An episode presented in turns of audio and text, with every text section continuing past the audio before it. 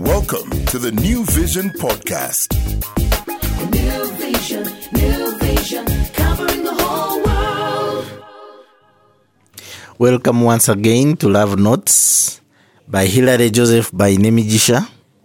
The Love Notes is brought to you on Fridays, and you can have a whole week to enjoy it, to listen, to download, to forward, and to comment upon.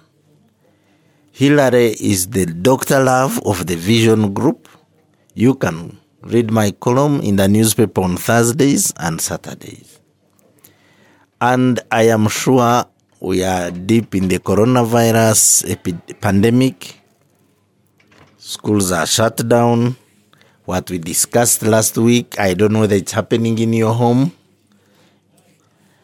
I don't know whether you're having fun. I don't know whether you're looking forward to having a long time with your spouse together. And by the way, when we were discussing this, someone called and said that must it be coronavirus to give us opportunities to stay longer with our spouses? Of course, no. But realistically, the daily cures do not allow husband and wife now to have a long time to themselves. Meaning that for that to happen, you need to plan it. You need to get getaways as a matter of urgency, not urgency, as a matter of importance. It is imperative that at least once a year you plan an outing with your spouse, away from children, away from the phone. You go out, you spend a weekend, you come back when you have bonded. Because that bonding will help you do other work better. If you are not happy at home, you are likely not to be happy and efficient in other ways, in other places where you're working. So now back to the coronavirus. Shutdown where you and your wife, you and your husband are together. If you listen to last week, and if you haven't, please look for it and listen.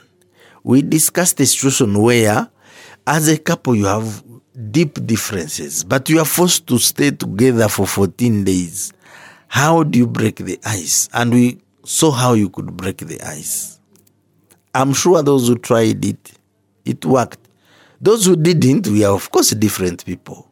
You cannot enforce the same remedy to the 7 billion people on, on the world, but the majority, it works.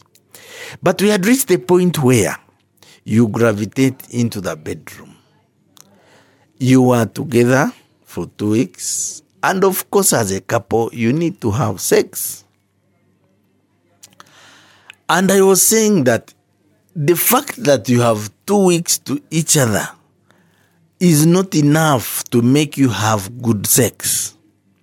Good sex is a product not of opportunity, but of many other factors like love, emotions, like the excitement that is created, the willingness to make it work, the feel of being appreciated by the other partner, and so many other factors.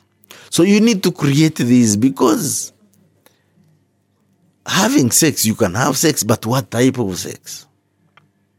So you gravitate to the bedroom, you are together within the bedroom, and so what happens? If both of you are aroused, or usually the man is aroused, the temptation is to jump into sex and you start the race to orgasm. The rest orgasm is what kills a lot of sex. Because for you, sex is a journey to orgasm. Sex is not a small, a, is not a stroll, a nameless walk that you enjoy. For couples who look forward to orgasm and they want to enjoy that orgasm, you miss the enjoyment of the walk. You are actually running. You are shutting yourself emotionally to concentrate on hurrying down this bursting emotion of orgasm. And in the process, you're forgetting to enjoy the process. And when that happens in a shutdown, you are going to miss the reason why that sex should bring you together. In fact, sex, when you are supposed to be together for two weeks, should never be a race to orgasm. It should be a stroll of fulfillment. So don't start it yet. First touch, be together, enjoy each other, explore, discover each other's turn on buttons, and delay it because you have all the time. Have your partner reach a point where your iniquities no longer matter.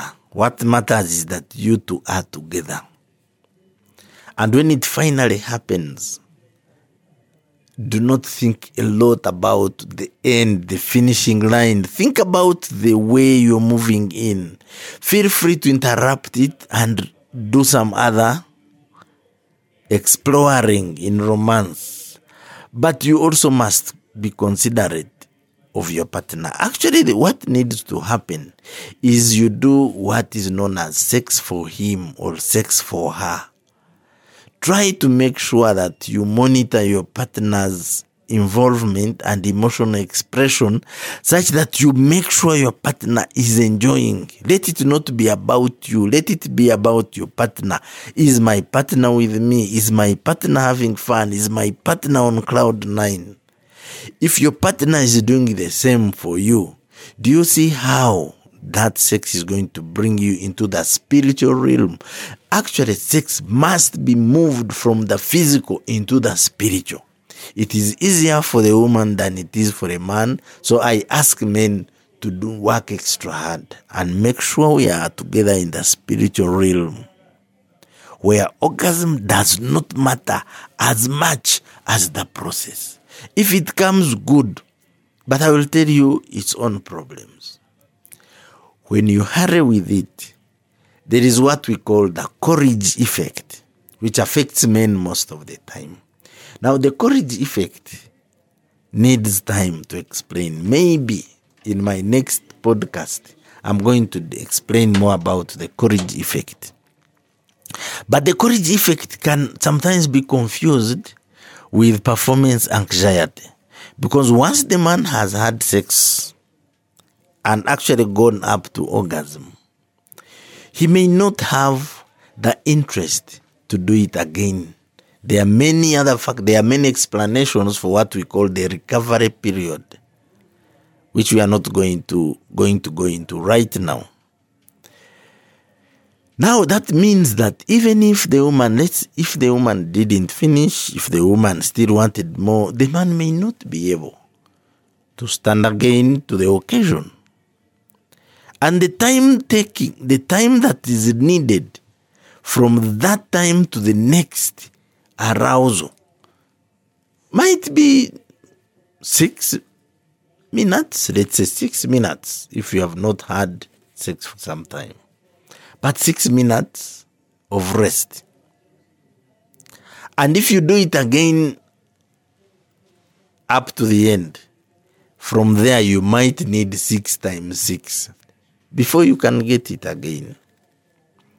That means the waiting period goes becoming longer and longer until you reach a time when the body does not show interest, especially for the man, to consume the marriage, even when the woman is there. And it is termed as the Coolidge effect. We are going to study how you can defeat the Coolidge effect. It's a natural phenomenon for all males actually in the animal kingdom. It shouldn't be blamed on performance anxiety, shouldn't be blamed on men because men didn't create themselves. It should be blamed on nature and all the other factors. So courage defect is something you need to avoid in this long time. How do you avoid it? Is our our uh, concern for the next Friday's podcast. So, ladies and gentlemen, next Friday we look at the Coolidge effect.